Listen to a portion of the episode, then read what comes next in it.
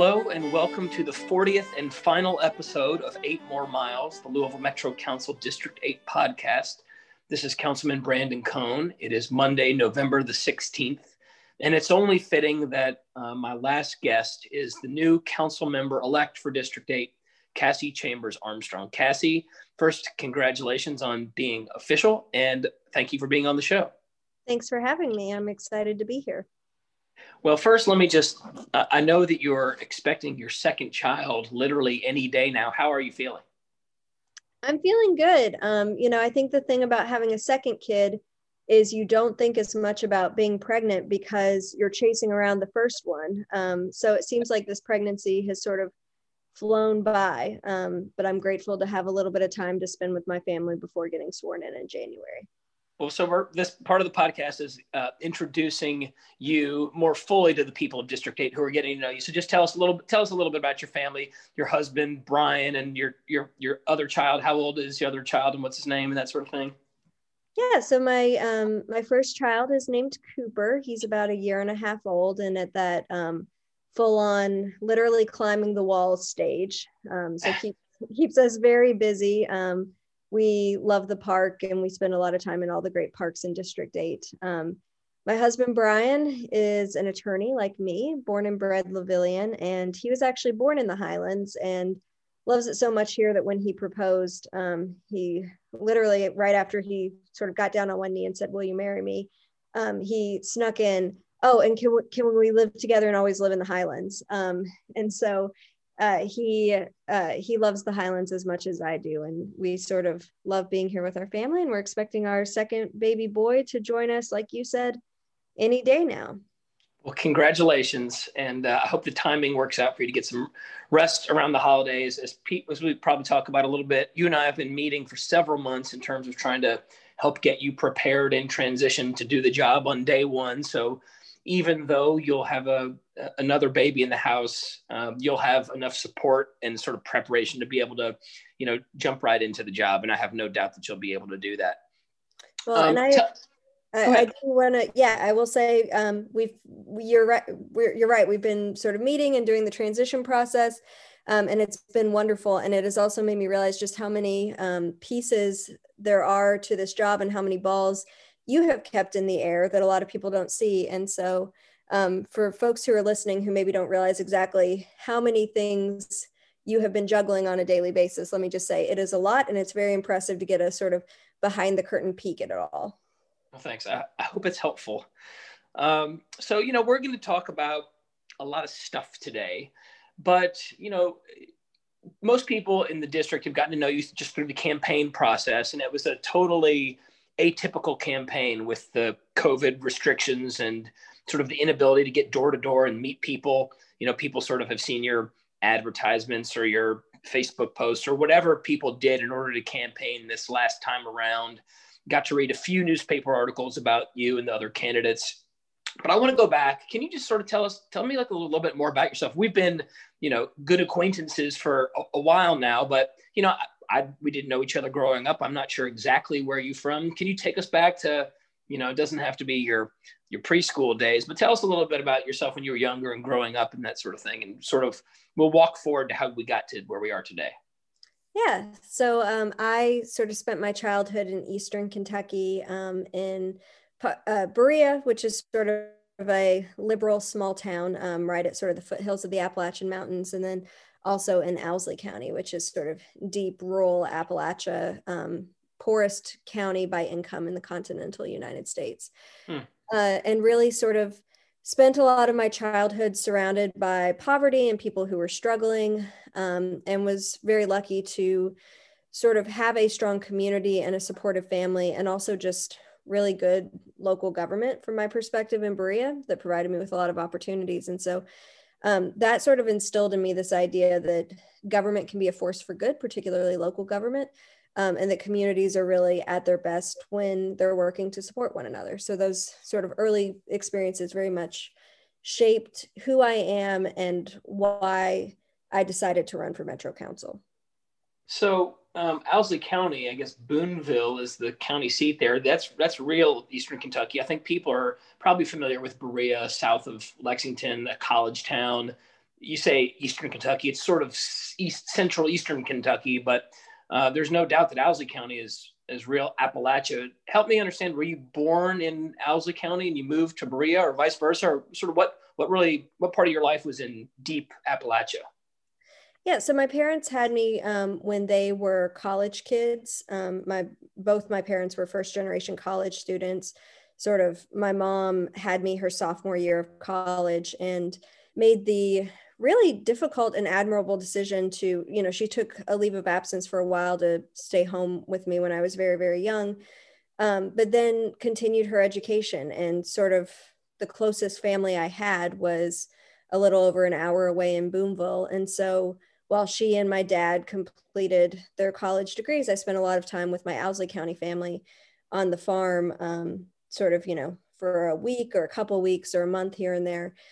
And even you know sort of as i got older it was a place that i was very much connected to because it, it blows my mind. I, I had my first kid at 33 um, and my mom had me at 19 and so thinking back to how young they were trying to raise a family i can really see how much support they needed to be able to do that and to provide me with opportunities um, and so you know i understand that's how owsley county came to sort of be such a formative part of my life so your grandparents are from there. One, one of some of your grandparents are from there.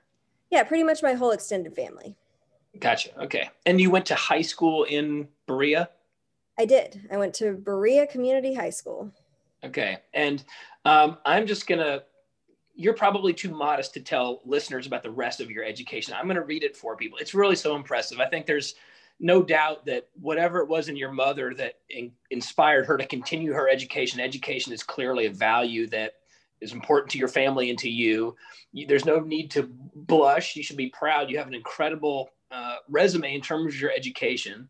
You have bachelor's degree from Yale, a master's in public health from Yale, uh, a JD from Harvard Law School, and a master's of some sort from the London School of Economics. You know, maybe the three best universities on planet Earth. So, you know, tell us a little bit about that you know really sort of unbelievable educational resume is this are these just places that you were determined to go to since you were a little girl learning your you know learning to read and write and and do math or you know what brought you to these institutions and what did you study when you were there i really think it's like you said um, the value of education that particularly my mom instilled in me uh, for my mom, she was not just the first in her family to go to college, but actually the first to be able to graduate high school. Um, she was the sixth of seven kids.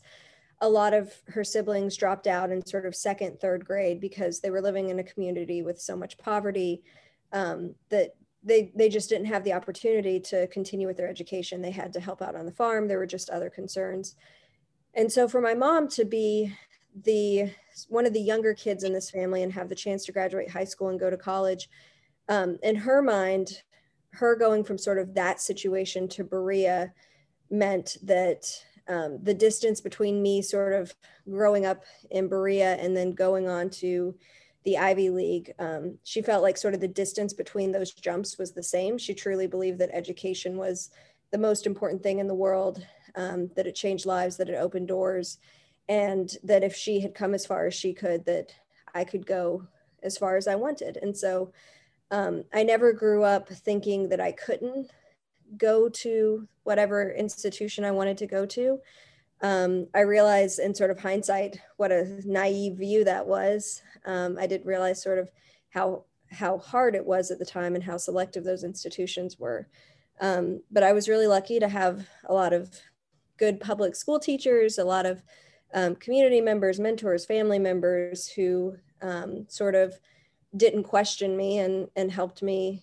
um, achieve my goals. And uh, as to what I studied, I studied, I've always sort of been interested in the way that um, sort of different factors interact to, to create the environment we live in. So I've studied everything from psychology to economics to built environment, public health, because in my mind, all of these different pieces sort of come together to shape the world that we live in and the way we navigate it. And I've just always been sort of fascinated with that idea of um, how we. What were your What were your undergraduate degrees in at Yale? Um, so I studied psychology, um, and I did a focus in neuroscience. Gotcha. And so why Yale? I mean, obviously, you know, when you're, you know, there's a there's a story there of all the different schools you went to, but at some point you had to decide where do you want to go to college. And if you're, you know, most people I think, especially young people, have some sense of the kinds of different schools that, you know, either they can get into because they have good test scores or the kinds of schools they want to go to because they desire a certain kind of college experience. What what was it about Yale? Was that uh, how did you arrive there? I think it was, um, I really liked the five year bachelor's, master's of public health combined degree. And I ended up, that was the degree I did to okay, gotcha. master's in public health at the same time. It was pretty unique at the time that I started it. Um, and, you know, I had this sort of interest in science with the neuroscience and the psychology, but also in the policy side of things. And so I got to study those simultaneously. Gotcha. Well, obviously, public health is something that's um, so important right now and something that you couldn't have even imagined would have been um, so relevant when you started your campaign or when you first thought about running for office because that was pre uh, COVID. So um, has has your public health uh, background really shaped your um, the way you're viewing the local and state and I guess to a lesser extent national response to the coronavirus? And do you have any sort of observations in terms of where we are and what you think as a council person you'll be able to do going forward in this area? Yeah, I definitely think that the perspective has shaped the way I'm looking at things just because I have, you know, taken courses in epidemiology and the statistics of disease tracking um, and sort of public health infrastructure and different methods of contact tracing and whatnot. And so you know i i think that will be a valuable perspective. I know that everything is shifting so quickly that where we are when i'm sworn in in january might be very different from where we are right now. We're i mean we're certainly seeing really alarming numbers and louisville is the most urban area in kentucky has unique challenges to think about. Um, and so you know i'm sort of recognizing that it's an evolving um, day-to-day situation um, but very eager to sort of get in and wrap my head around exactly where we are in January and figure out what resources our city can deploy to help get this thing under control. Yeah, I was sort of looking through your campaign website materials, those are still up. You put together a COVID response plan or platform, or um, I don't know what you want to call it. I think it was a plan, coronavirus plan. Can you tell people a little bit about that? And obviously, this was something that was drafted at least several months ago. And so the situation on the ground has changed some. But what were you thinking in terms of how to help navigate the community through what we're going experiencing right now? Yeah, it was definitely, um, you know, I will say the coronavirus plan. Um, uh, no one expected that that was going to be the sort of thing that you would even have to be thinking about when you launched a campaign. This idea right.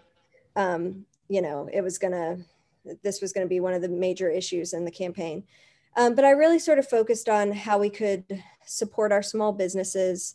Um, you know, it's important to recognize that when we're taking public health measures, those have an impact on the community and on our small businesses, and we need to find ways to support them.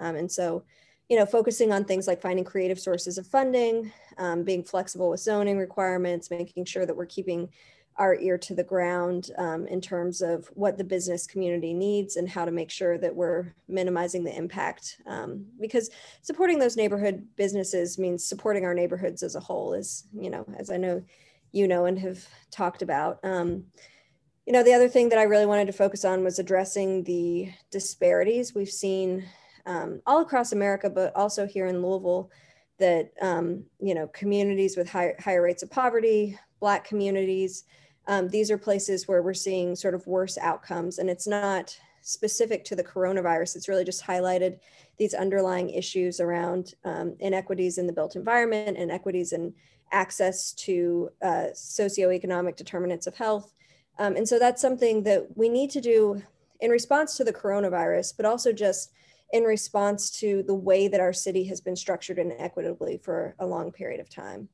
Yeah, uh, it's it. I'll just interrupt just briefly. It's you know, it seems like um, you know, equity and trying to deal with some of these systems and um, that have been perpetuated over the years and have led to such an unfair sort of city and society that we live in is something you've always been interested in.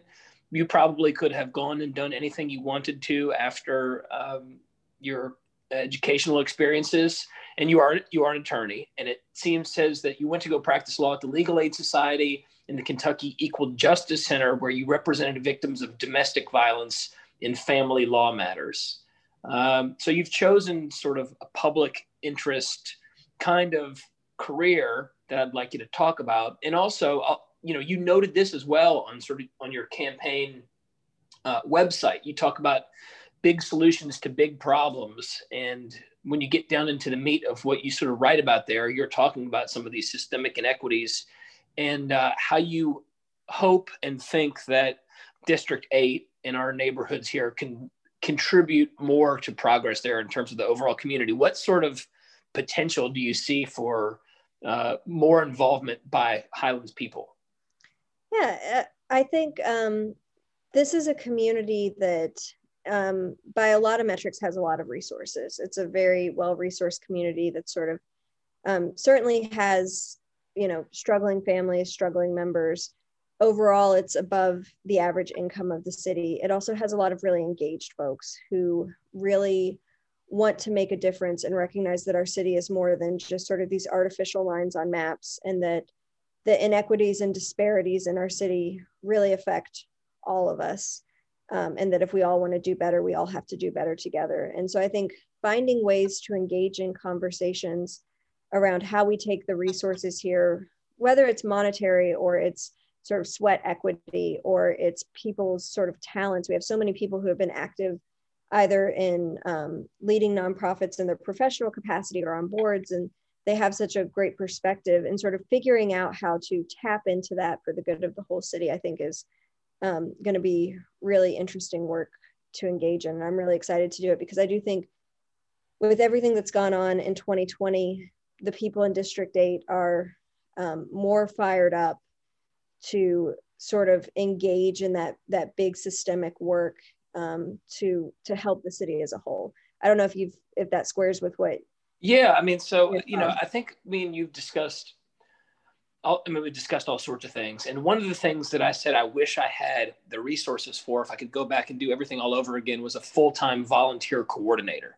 So many organizations in town that I really admire, the Olmsted Parks Conservancy, places like that, you know they depend on volunteer labor and talent and treasure and that kind of stuff to get stuff done because it's literally just you and whoever else is going to work in the district 8 office with you probably one person and maybe some interns from time to time to try to you know deal with the, the stuff that you encounter every day to be working on legislation to be preparing for meetings to do this to respond to current events which is always unexpected. And how to get other people engaged in a coordinated fashion is like a real challenge. And so what I've tried to do is first get people organized. I've had a pretty heavy emphasis on, you know, putting neighborhood associations where there weren't any by trying to have all the neighborhood groups uh, talk to each other through this district 8 advisory board. I've tried to generally keep people informed through the newsletter and other kind of communication strategies. I've tried to put out opportunities and requests for volunteerism. We did some of that at the beginning, um, you know, where we had we needed X number of volunteers to help us go out and survey all the sidewalks or survey all the street lights or do this or do that and just put some time together. And you know, if I had more time, I'd organize cleanups every weekend and I would do this and I would do that. But there's sort of a finite amount of resources that you have. And so beyond those kind of things, did you have any ideas? Because I really, I agree with you. I think that there's so much untapped capabilities in this uh, district that, you know, I don't want to make any excuses, but, you know, I was only able to activate to a certain extent. Mm-hmm. Yeah, no, I think um, the more I sort of delve into local government, the more you sort of, it really hits home that, you know, there's never enough time, there's never enough money. Um, to sort of get it all done. And that's i think what requires creative thinking in local government. I think you've done a great job of um, sort of figuring out how to stretch limited resources to achieve some of those goals. Um, I've been having conversations, you know, particularly about how this district begins to engage with other districts and other neighborhoods, um, particularly sort of uh, predominantly Black districts, um, predominantly Black communities here in Louisville, um, around sort of racial justice and racial equity, um, and how we sort of follow Black leadership in those communities, but lend our voice not as sort of the loudest one advocating for change, but really in sort of a support role of listening and figuring out how to activate folks here to engage in projects happening in other parts of the district and other parts of the city. Um, and, you know, I think in some ways there's so much work to be done that at times it can feel almost paralyzing to know where to start. Um, but I've been really heartened that every time I've even sort of started to talk about that with people here in the district, you know, they say, I'm interested, I want to help. And hey, here are the names of five to 10 of my friends who also want to be involved in that kind of work.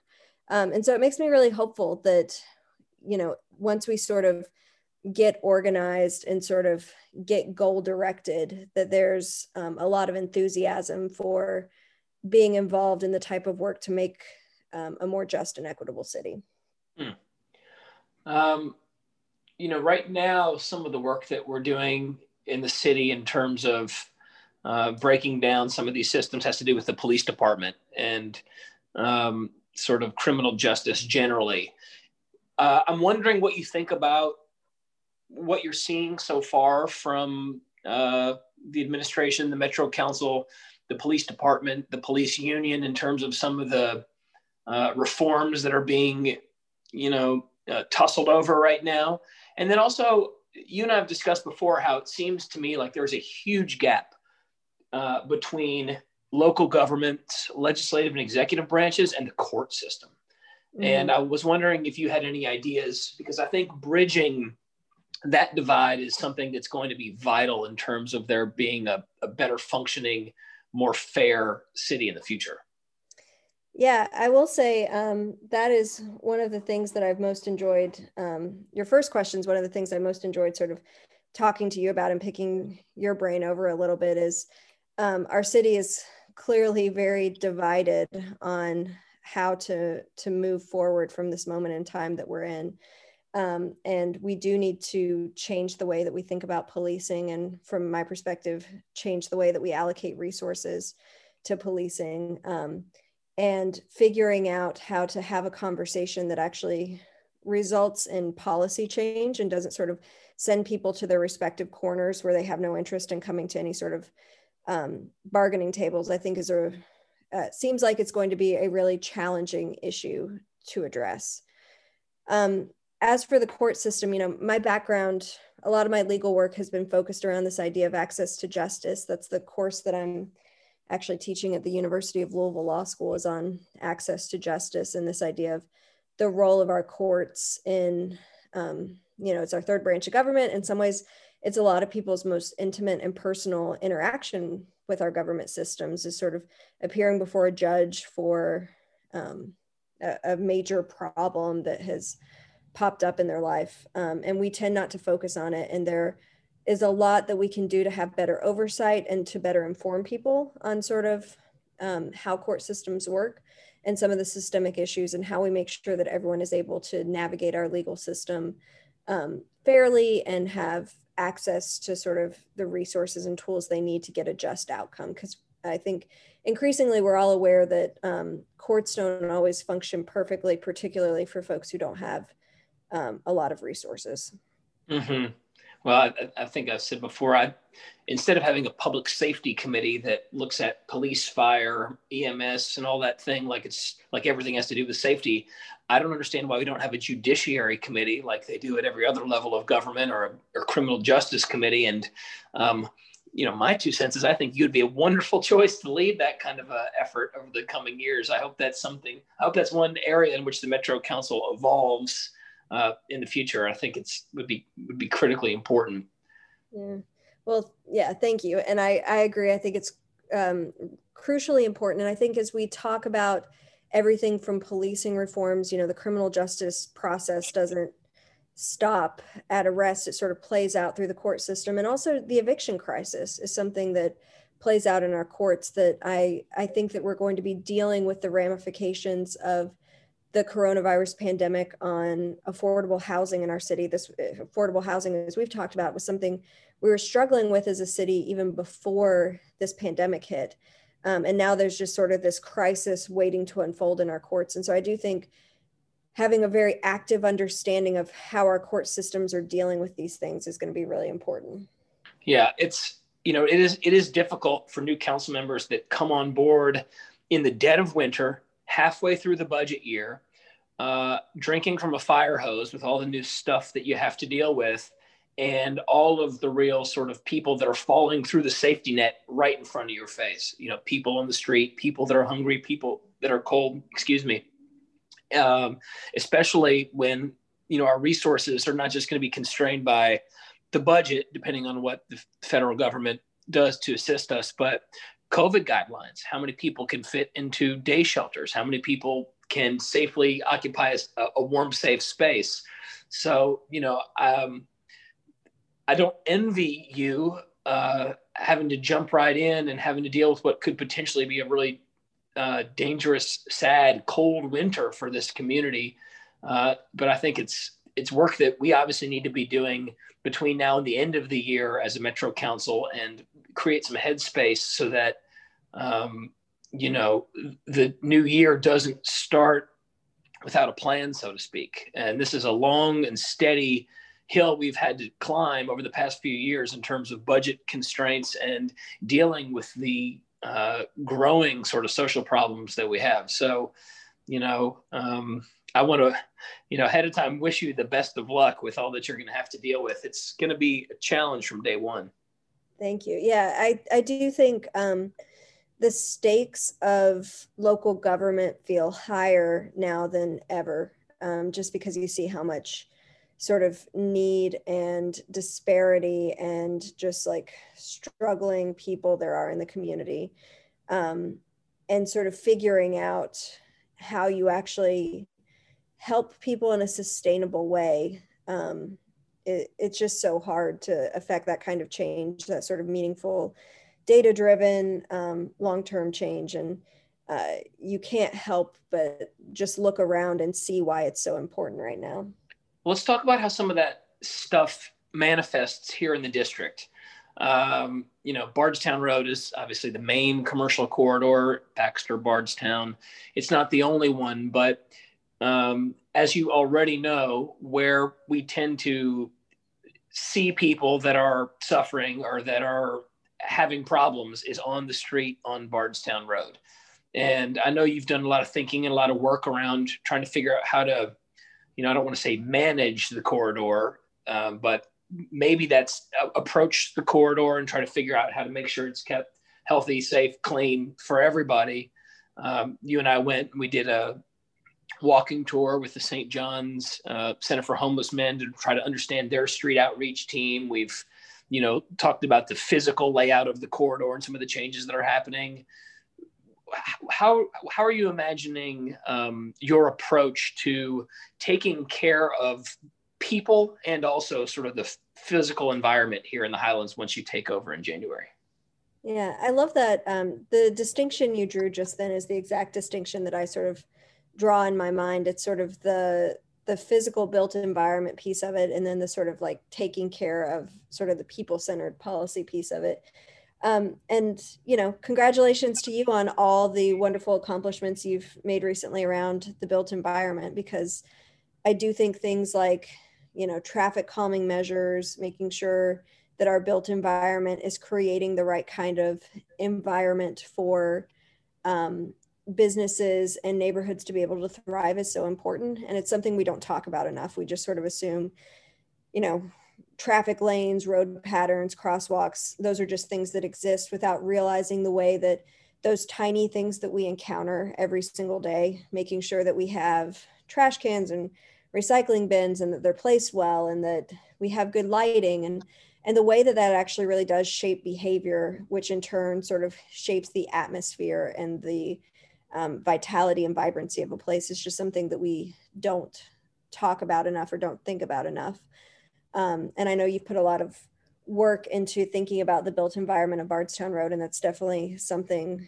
that I want to continue to do. It's sort of inherent in the public health background that I come from to think about the way that the structures that we build and the way that we sort of shape our environment influences our health. And by health, I mean everything from walkability, you know, how easy it is to exercise and use different forms of transportation to just our sort of social health as a district, our ability to engage with each other and feel like we're part of a cohesive community. I think that's so important.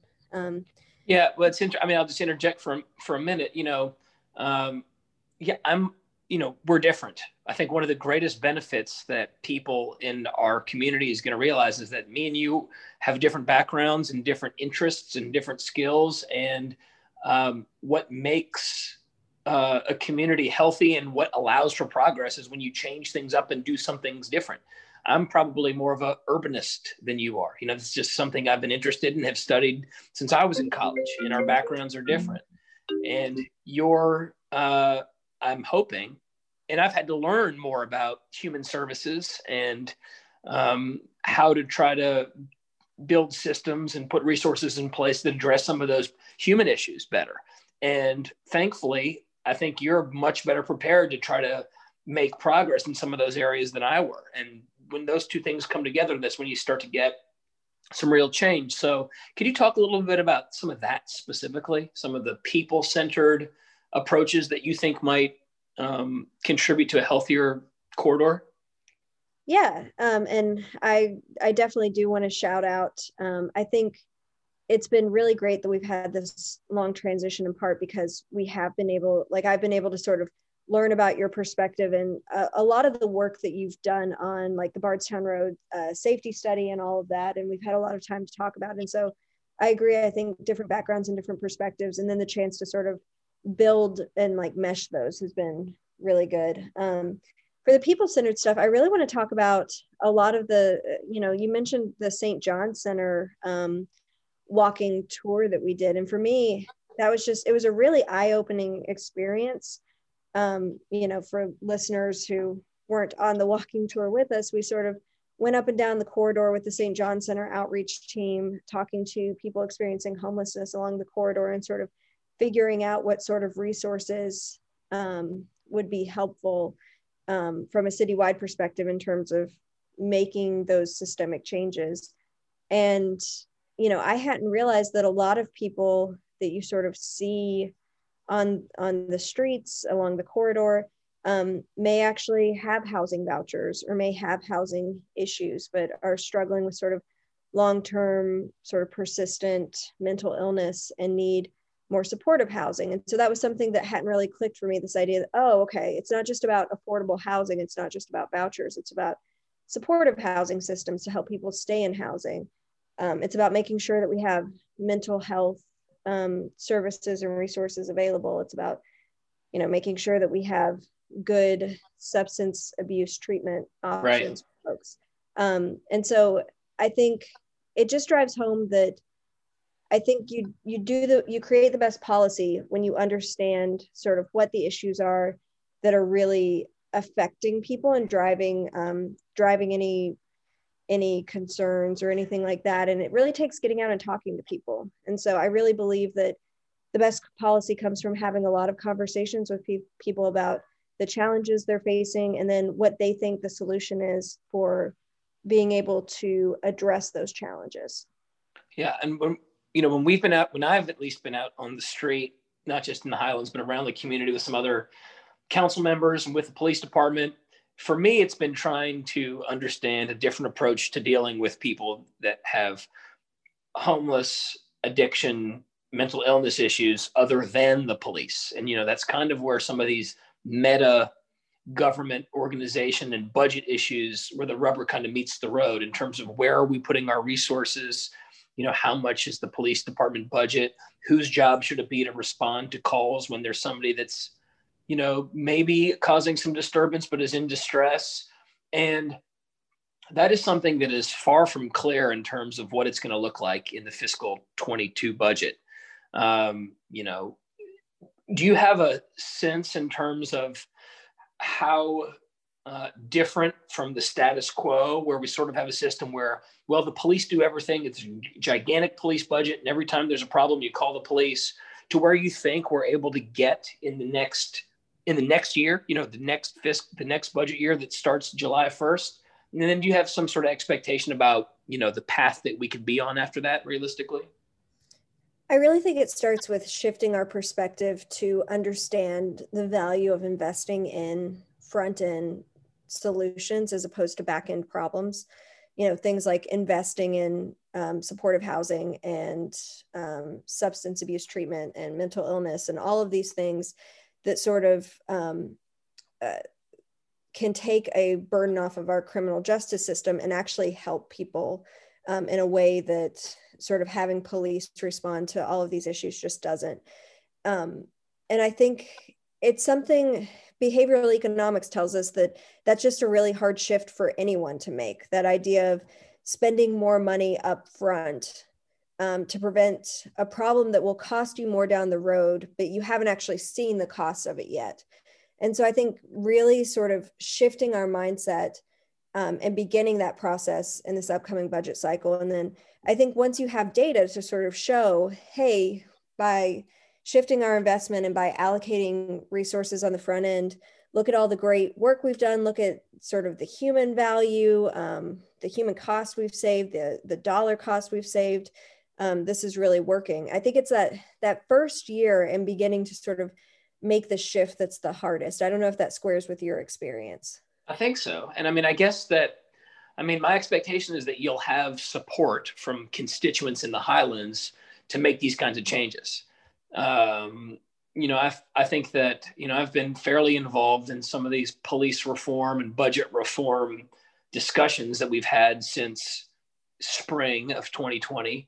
Um, but the level of interest that I've seen here in the Highlands and um, this kind of support for those things has not translated citywide. And so I'm wondering if you think that um, that will change for some reason, and if so, why going into the next budget cycle? Or if that doesn't change, you know, what ideas you might have around trying to, like you sort of talked about, uh, get people here more engaged to help advocate for some of that change.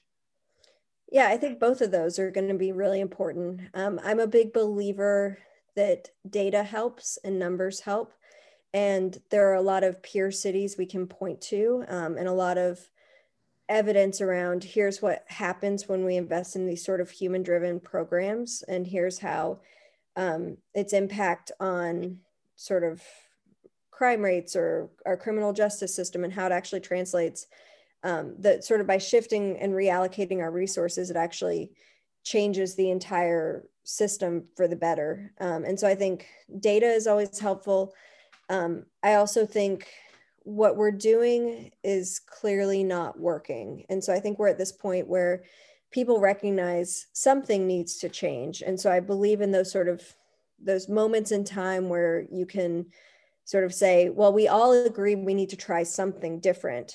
So at least there's a window to sort of shift away from the status quo, which can be such a force to kind of pin folks in. I think particularly in in policy um, in the world of policy because it's just hard to sort of break out of the way things have been done.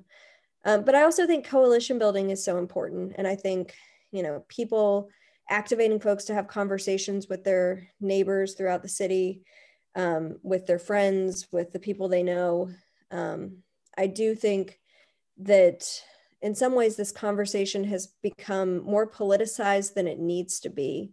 Mm-hmm. Um, and that if we actually can get back to talking about you know not what we think the other side is talking about but what the actual side is actually talking about and what it means to sort of shift resources and the kinds of things we're talking about i think we could have a, a more sort of calm um, conversation that really sort of comes from a place of wanting to understand each other and wanting to reach consensus yeah, I I hear you, and I like like your optimism. And you know, I think that I've tried to take a fairly moderate data based calm approach to these kinds of situations. You know you won't see me calling the other side names or demonizing people and hoping that good policy is won out and will just win out in the end. And occasionally that has been true and a lot of times it has not been. And, um, you know, I wonder more broadly about the politics of the year you're going to be walking into. Not only, you know, will we be going through this national transition, which, you know, my term in office coincided with Donald Trump's presidency, and I think that had a massive impact on everything. You'll be coming out of, you know, you'll be stepping into office during the transition out of that and whatever that looks like. But then also this, you know, Frankfort, which is the real X factor. There's a General Assembly uh, getting together in January. I've, you know, I don't pay too much attention to the sort of Frankfort rumors, but I've heard all sorts of rumors about they might want to, you know, the the legislature wants to change what the governor can do. They might want to change KRS 67C in terms of how the city of Louisville's government is organized and what its powers are. And, you know, I've, I've just not had a lot of faith or confidence in the state government, frankly. I know you have some friends and contacts that are elected officials in Frankfort. That's probably another area where you'll be a bigger benefit uh, to the community than I have been what is your sense of and, and, you know again even given your background where you're from in the state and your sort of uh, wider tentacles out into it what is your sense about um, where the rest of how louisville's going to navigate next year with whatever the rest of the state might have in mind and what we can do to you know make sure that we retain some independence and some authority uh, over you know the community that we want to live in yeah, I think um, candidly, it's going to be a rough couple of years in frankfort for uh, Louisville. Um, you know, most of the Louisville delegation skews Democratic, and they are now in a super, super minority. And while I do think having relationships with the state and with the governor's administration, you know, like the transportation cabinet to be able to focus on Bardstown Road, all of that is really important um, I really think that now is a time to focus on the good things that we can do here locally in our city. And um, I think we do have the ability in Louisville to enact, enact changes that we couldn't do statewide. And so we can focus on things like climate change policies and environmental sustainability um, and racial justice and all of these things that are going to be harder to get traction in at sort of a statewide level. And I think the reason that matters is because I think when we do those things and show how successful they can be at making communities more vibrant, that, you know, if we sort of pass policies that promote sustainability and it actually is economically beneficial and folks, consumers like to spend their money on that. Um, it creates this sort of roadmap that other cities can begin to follow and that you can have this sort of change throughout the state that starts with leading by example. And so I think that's my focus um, for the next couple of years.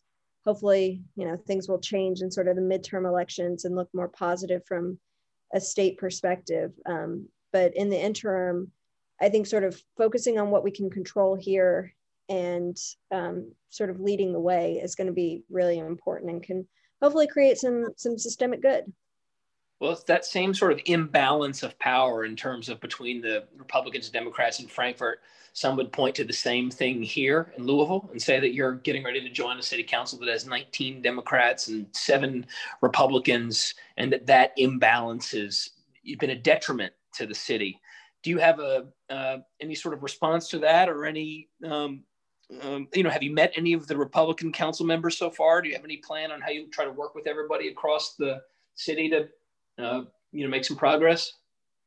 I think what we've seen statewide is that um, partisan politics, sort of like who is in power, changes um, rapidly. I mean, Democrats had a huge majority in the state house until not that long ago, and then it totally swung, just flip flopped right over itself. And so I think getting too tied into sort of party ideology um, when it comes to who you're willing to work with or build relationships with is is not necessarily a good thing.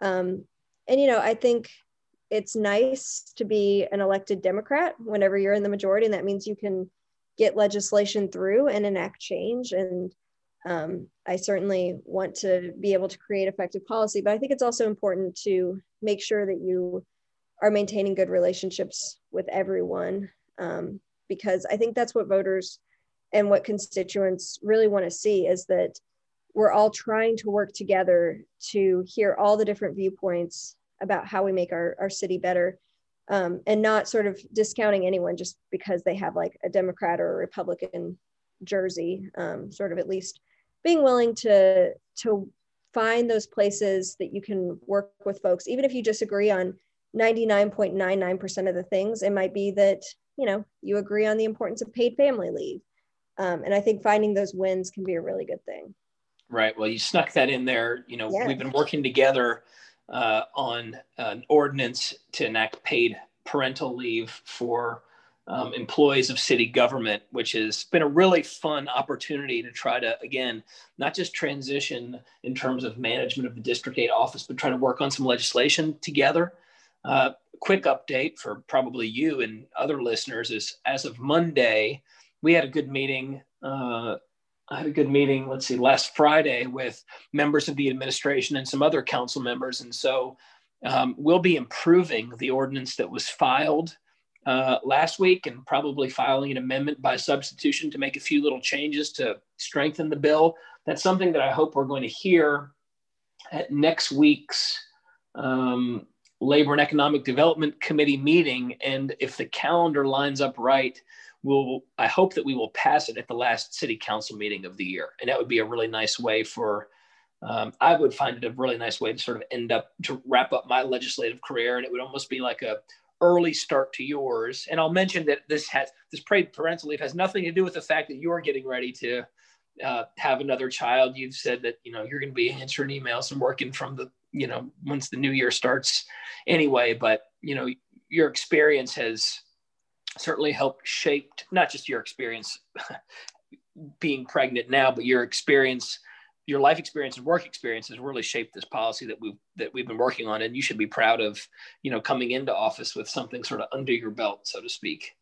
Well thank you. Yeah it's um I I am not taking any uh, any paid parental leave. With you know, I'm lucky that before I get sworn in, I have some some time off, and so that's my paid leave. But um, yeah, it's been really great to work with you on this policy. I think it's been a good way to sort of see how things actually get done, and hopefully, you know, I think anytime you start a new job, there's always that period of how how do you actually do do the things you're supposed to do, and so I feel um, very grateful and very lucky that I've been able to sort of work with you to really see how this plays out. And I'm hoping that it means that folks in District 8 um, will be able to sort of be more efficiently represented um, in that sort of January transition. Um, and so I appreciate you sort of working with me on it and and showing me the ropes of how uh, policy actually gets made in the city. Well, it's been really fun. Um, you know, obviously we build on all the work that the people have done before us did. And that's how this whole thing goes. We sort of win together, lose together, make progress together. And um, you know, I hope that I'll be interested. I hope that when you're, whenever it is that you're done with your term of office, you'll be able to help lead the next person after you and help them to build on everything that you're able to accomplish over the next uh, four or however many years you decide to do this job. I think the people of District Eight are very lucky to have gotten you. You're clearly a brilliant woman uh, with great values, somebody who I know will work very hard. And um, on behalf of everybody in District 8, all your constituents, we're pulling for you and we wish you the best of luck. Well, thank you. And on um, behalf of District 8, let me just say thank you for your service to our community. Um, and I know that you aren't going going anywhere, and I look forward to picking your brain um, on advice on things into the future. Um, so thank you for all you've done for our community. We go for a walk around the neighborhood. it, yes, anytime. All right. Well, thank you, Council Member elect Cassie Chambers Armstrong. Thank you, listeners of the Eight More Miles podcast. I've really enjoyed it. Happy holidays and God bless you all. Thanks for listening to Eight More Miles, the Louisville Metro Council District 8 podcast. I'm Councilman Brandon Coan. Please stay in touch with our office. Visit our website at www.tinyurl.com slash cmcone8. And once you're there, please subscribe and stay informed to receive our bi-weekly e-newsletter.